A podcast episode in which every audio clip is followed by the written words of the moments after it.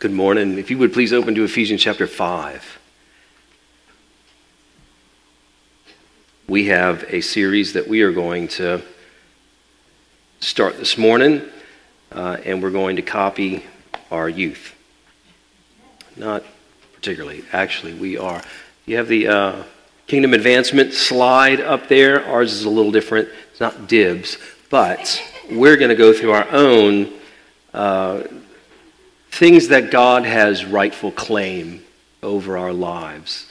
And unless you think that uh, I'm, I'm, not stealing Jordan's idea, we're both using Mark's idea. Mark came up with this a few months ago, and we're like, hey, that's a really cool idea. We're going to use that for uh, the beginning of the year. So that's what we're doing. So it's fun to, to collaborate uh, with Mark and Jordan and just knowing that God has us all on the same page for his purpose. Uh, just by way of prayer, please be praying for several folks uh, who are still battling COVID, uh, positive tests, and it, it's, a, it's a doozy. From my own experience, it is no joke. And I, I don't want anybody to get it, ever. ever, ever. So uh, just several marks out um, as well. I'm thankful for Eric being able, as, as Jordan said, Eric being able to come over and help us out. I had to call the bullpen I had to bring the righty in, lead us in worship. All right, Ephesians 5. What we are going to look at uh, in, in this series to begin our year uh, in kingdom advancement, we want to consider the things that God has given us, that He has rightful claim over in our lives, in order for the kingdom to advance in our hearts and through us to the people that we interact with. So here's what we're going through time, relationships, our minds and affections, and money. That's what we're going to be uh, looking at uh, this month in January. So uh, this morning, we want to we want to ask God about our time and the use of our time because God has claim over our time. We're His. In Ephesians 5, possibly a familiar passage to us about time, but look at verse 9. We'll go through verses 9 through 17. The Apostle Paul says to uh, the church in Ephesus, well, look, we'll just take the last little sentence of verse 8 Walk as children of light. But the fruit of the light is found in all that is good and right and true, and try to discern what is pleasing to the Lord.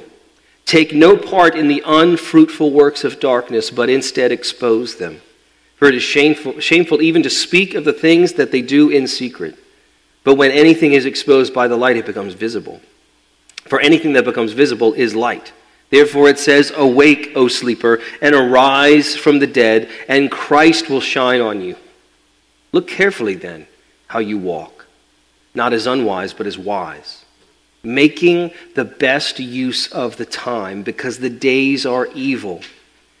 Therefore, do not be foolish, but understand what the will of the Lord is. Father, we ask that you would have your way in our hearts through the preaching of your word. In Jesus' name we pray.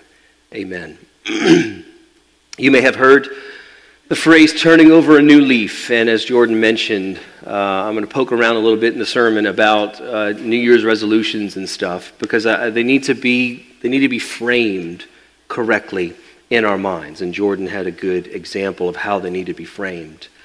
But maybe this year you're hearing of people or, or you're uh, making some resolutions and goals, place them before yourself. And maybe somebody's saying, This year I'm going to turn over a new leaf. Back in the 1600s, uh, pages in books were referred to as leaves. So when they turned over a new leaf, they were turning to a new chapter, or maybe in a journal to a blank page to be able to write a, a better story, a, a new, fresh start.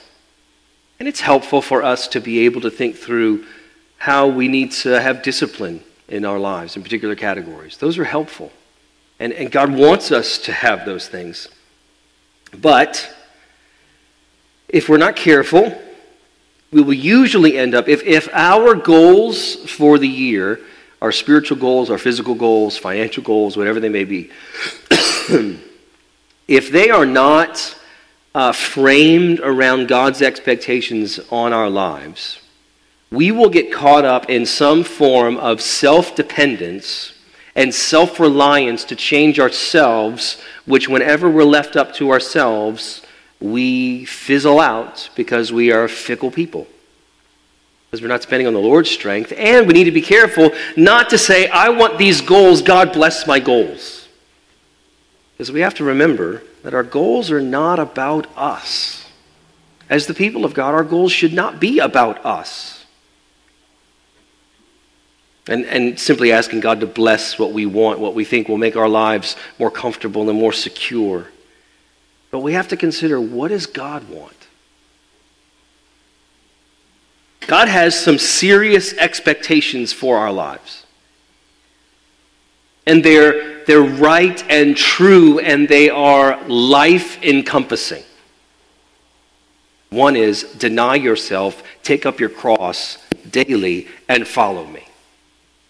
That's a big expectation. That if we get too familiar with or, or casual with, we end up not walking out at all. God wants us to walk in the light of his will, and he has a will. And Ephesians 1 talks about God, He's working that will. He's doing all things according to the counsel of His will.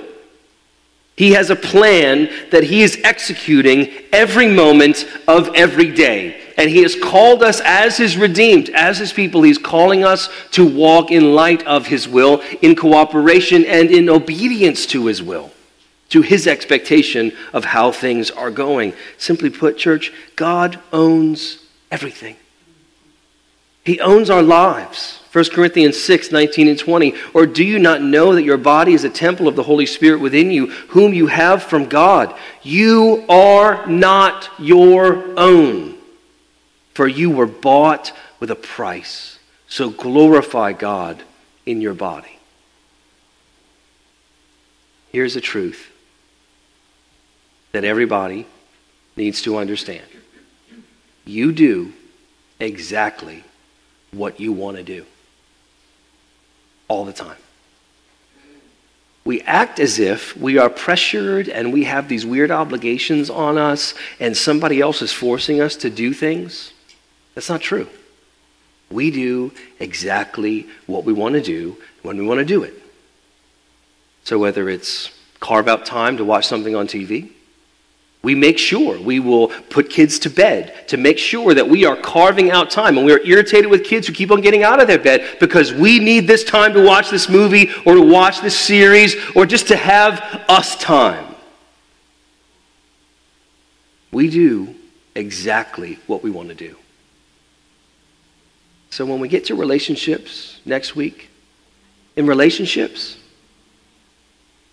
relationship to the church, we do exactly what we want to do.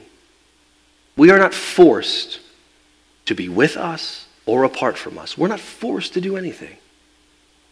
And the, the habits of our lives indicate whether we are living in the light of God's will or if we're living in some weird building the kingdom of self into our into our lives where we are competing actually competing with God because we want this kingdom of self built up and God's kingdom says you need to deny yourself. You need to be around the people of God, to be refined in the love of God and in the holiness of God, to shine more like Jesus so other people see Jesus in everything that you say and do.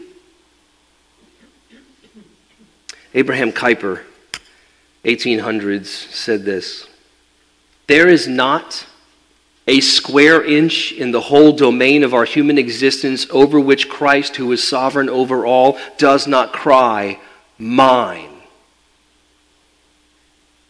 He has that claim on every one of us.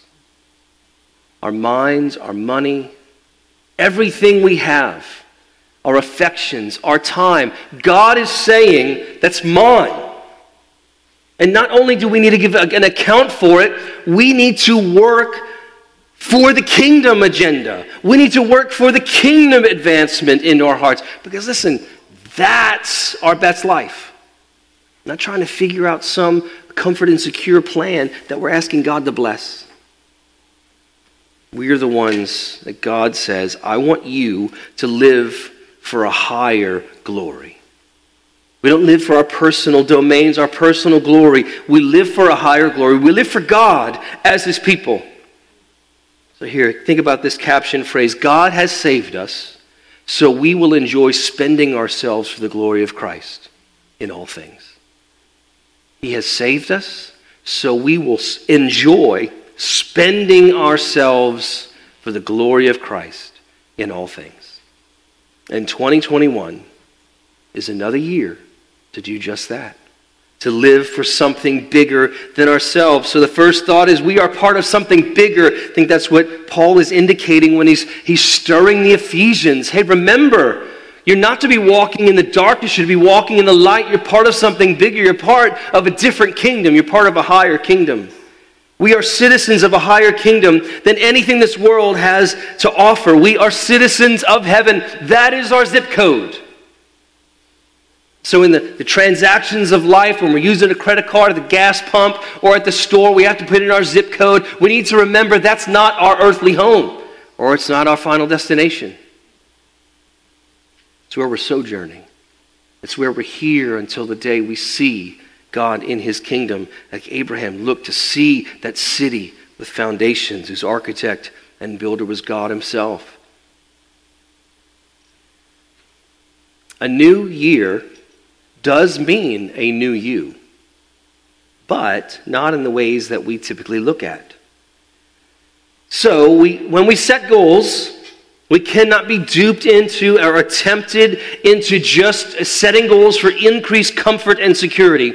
God expects, expects us to live looking for Him to be our comfort and our security, which doesn't necessarily line up in definition.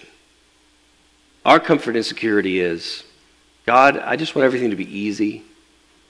No sickness, have all the money I need, no suffering, everybody around me does well. That's not always God's definition. The kingdom of God,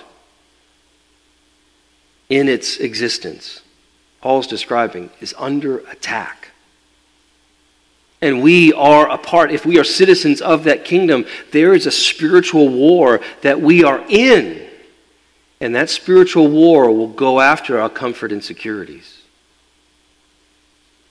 Verses 9 through 14 describe a spiritual battle that's played out in present realities light and darkness at war with one another. Don't give in to the darkness. Instead, expose the light. Bring the light and expose the darkness.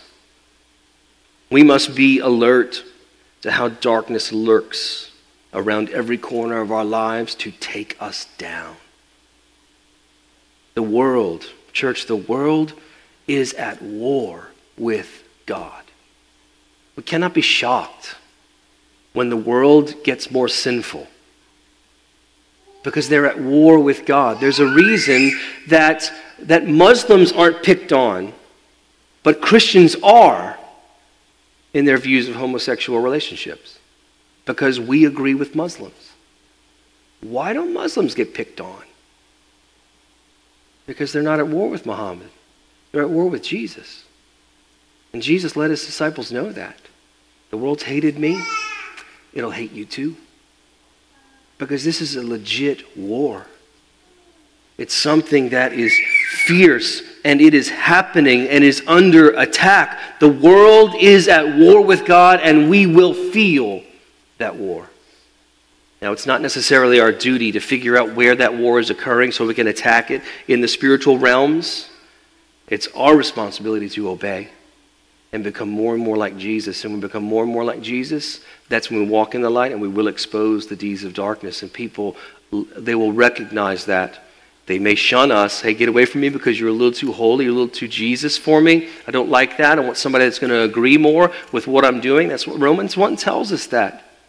People God's given people over to a debased mind, and they go with one another, and they're like, Yeah, we agree, right? We agree. Yeah, we don't like God, so we're going to agree all together that we like, and I like you, and I like you, and I like you, and I like you. Yeah, mm, so we agree. We give hearty approval to the sinfulness that we pursue. Romans 1. We're not to participate in that. We're to live in a way that's above reproach. So Christians living above reproach look like homophobes. They look like people who hate others. We have hate speech because we say there's a truth. It's called a microaggression. When we say there's an absolute truth, it's a microaggression to somebody else. This is alive and well on college campuses. Microaggression is a term that almost every college student understands. And we think, what? Microaggression? I'll show you aggression. I don't need no microaggressions, but, but all these little ways of picking on speech, guess what? It's setting up for a world that doesn't want you to talk about Jesus ever. Because saying his name is going to become a microaggression. It's darkness and light in the battle that's in there. So, what the responsibility for the redeemed is what? Walk in the light. And God, thankfully, by his mercy, which is sometimes a severe mercy, keeps us on track by getting our attention so we come back to him. Uh, I've been reading through the Old Testament prophets the past couple months. And the prophets continually, remember, they're, they're speaking God's word for him to the people, a, a, right now word. God wants you to know he's saying this. And, and probably a third of what they're saying, or nearly half of what they're saying, is stop walking in the direction you're walking because it's fruitless. Come back to God. That's your, spend your affections on God. Remember what he's done for you. Come back. Don't serve idols, serve God. The church. God's still telling us that. We don't need a prophet necessarily. Well, we have the prophets, we read them. We read how the struggle for Israel going back and forth with uh, serving a piece of wood that Isaiah says you, you at, at, one point you take the same, you cut a log in half, one side you carve into this little idol that you're bowing down to, asking for provision and blessing from, and the other uh, half of that log you put in a fire to keep yourself warm. It's illogical. That's not what God does. That's, that's man figuring out something, not recognizing man's that dull piece of wood. Can't think straight. God uses, even the Old Testament, God used foreign enemies and occupation of his people to get their attention. And that's why I think sometimes it's right to say that God's mercy is severe on occasion. To let us know God's saying, I want your attention because I want your heart. Isaiah told people that God has tried them in the furnace of affliction. God uses suffering to get our attention. Now, our response is what's critical because Let's take 2020. I'm sure there were lessons the Lord, the, the Lord, the Lord brought to you, the Lord brought to your attention. the yat came out. I'm sure there were lessons the Lord brought to your attention in 2020. Do you remember them? Or are we just waiting for the year to end to try to get to a new season? Because that's what we do. Like, I'm just, I'm so miserable. I just want this to end. I want it to stop. And I want it to. Look, if we don't learn the lesson, God will bring another severe mercy to get our attention so we learn a lesson. I have, I have learned in my life to say, Lord, I want to learn exactly what you want to tell me right now because I don't want to have to repeat this lesson. I don't, I don't want homework. I don't want, Lord, I, I need to know what are you describing about myself, about you, my relationship with you, how it needs to change to be pure and holy before you. God, I want to learn. We have to remember the lessons so we don't have to repeat the lessons. And we're learning lessons so our lives really will be different. We don't just wait for things, excuse me, we don't wait for things just to end. We, we recognize how God's using those. See, uh, God redeems our past, so we will praise Him in the present in order for our hearts to be secure for the future. He uses the past experiences, He redeems those, He restores them in order for us to have praise right now. God, I worship you because you are sovereign and you have restored those circumstances in order for us in the future, when we're looking toward what God has for us, our hearts are going to be secure in Him because that's His goal.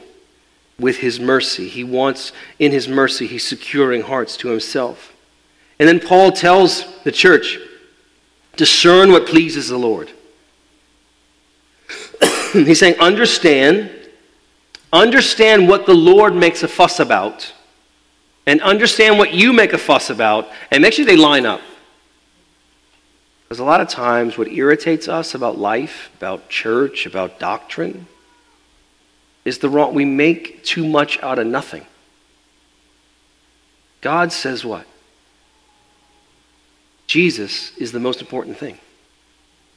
And there are, there are, are top tier things with God, doctrines. There are second tier, there are third and fourth. There are different tiers, and you got to figure out am I making a secondary issue primary in my life, there, therefore creating an obstacle in my own relationship with God, and then introducing an obstacle in other people, my relationship with other people, because they, I just can't get off this one thing. Now, make sure the gospel is the primary thing we go after. Make sure Jesus is primary. How we walk that out, different convictions that we have about different things, that's secondary, third level. That's going to look differently. But we all have to agree on Jesus. We'll have to be going after Jesus. So learn what pleases the Lord and then know the will of the Lord. What is his will? I would synthesize it like this after I cough. God's will for us is for us to obey his heart's desire to save, sanctify, and secure a people for himself. That's his will. It's what we remind ourselves every week when we recite the, the Great Commission together. He wants us to obey his heart's desire to save, sanctify, and secure a people for himself. If he has saved us, he's sanctifying us. Why? To secure us. To secure our heart's affections and our heart's longing for him, connected to him forever, forever, forever. So when we walk in the light, that's when God's telling us, make the best use of the time.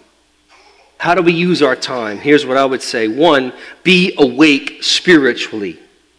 Awake, O sleeper, and arise from the dead, and Christ will shine on you. Uh, there is a there's a, a mode at which Christians walk out life as if they are unbelievers. That they are not awake to Jesus. That Jesus is simply just an add on. I got my fire insurance, I'm not going to hell, and I'm just going to live the way I please. Not pursuing his will, not trying to find out what pleases him in our lives. We're just, we're just, we're sucked into ourselves. We're not looking for what God has. Listen, our lives are the accumulation of moments built to exalt Jesus. So it's not making the best use of the time is not making sure that every minute of our lives is accounted for in some spiritual way. Because you know what? We need to sleep. And that sleep that we get, very spiritual, very necessary, because it reminds us I'm not God, I can't stay awake and, and God's designed our bodies to regenerate at night. So the reason that when we sleep deprived and we don't think straight, it's because our brain's like, hey, need a break. Need to regenerate a little bit. You need to turn me off so I can have some peace and quiet from you. So it's not looking at, at this minute, every second needs to be accounted for. It's moments.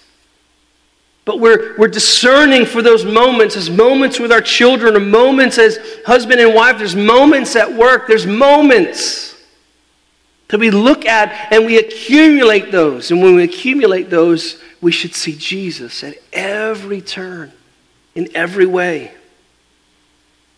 Here is the best way to use our time. We have to have moments of our lives that we invest ourselves in the Word and in prayer. We have to do it. If you have tried, uh, I'm going to get on, I'm going to read the Bible this year, all the way through. Don't start in Genesis. Really don't. Because Genesis 1 1 is the most read verse of the Bible. But when you get to Leviticus, you're like, I have no idea what's going on here. Start at Matthew. Jump around. You don't have to, it don't, you don't have to do the sequential thing. You don't have to be locked into something. But here, here's what we need. We don't need everybody reading through the Bible every year. We need everybody reading the Bible every day. Even if it's for a moment, take a moment. Read the scriptures. Because we, it's, it's not, I mean, you can use all the weird metaphors, putting gas in your tank and all that stuff. It's charging up for the week, whatever. It's about this it's investing time in your relationship with God. That's what it's about. Prayer is about experiencing His presence and learning to hear His voice.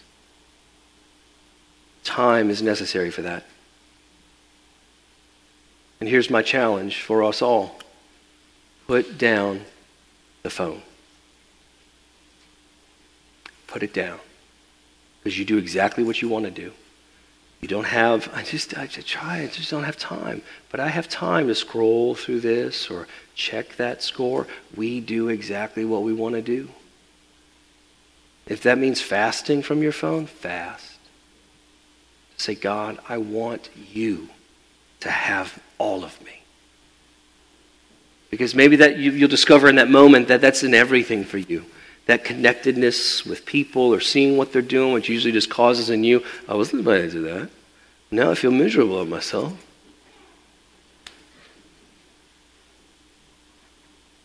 Invest. Invest. Really invest time in the Word and really invest time in prayer. If you don't have a, a particular routine for prayer, here's what's going to happen. Like, all right, I'm going to pray. And about four minutes in, you'd be like, that's all I got.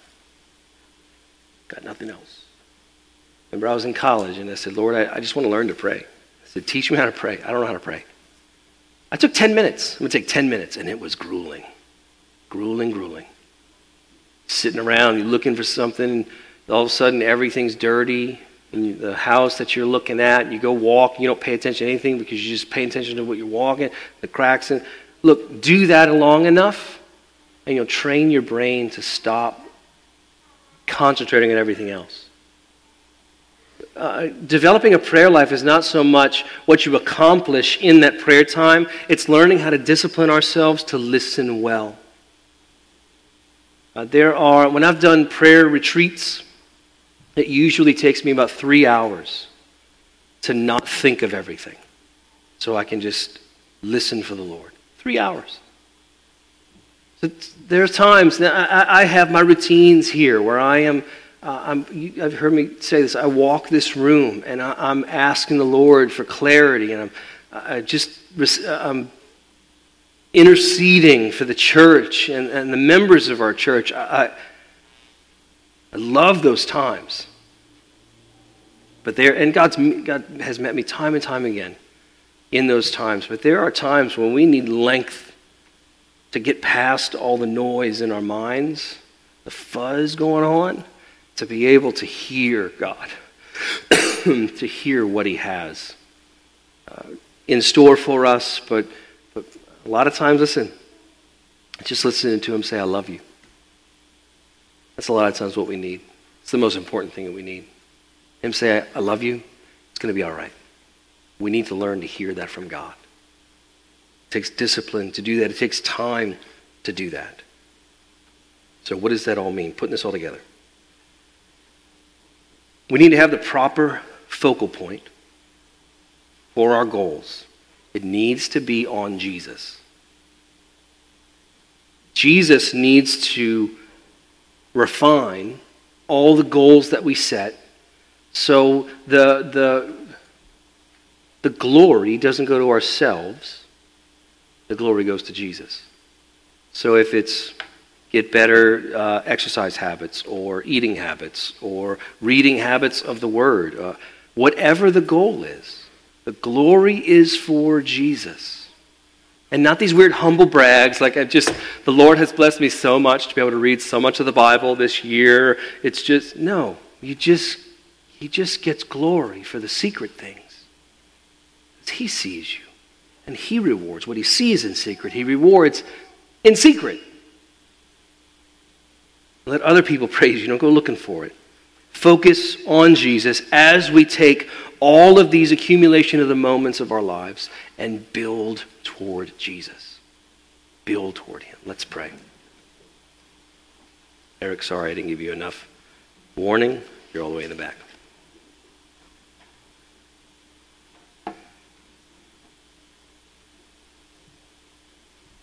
Lord,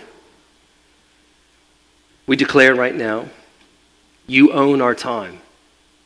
It's not ours to trifle with, it's not ours to use for our own glory or to use for our own comfort and ease or for our own security. God, you own our time. And we ask, God, that you would help us and empower us through your Spirit to use our time wisely, to invest ourselves in the Word, to invest ourselves in prayer.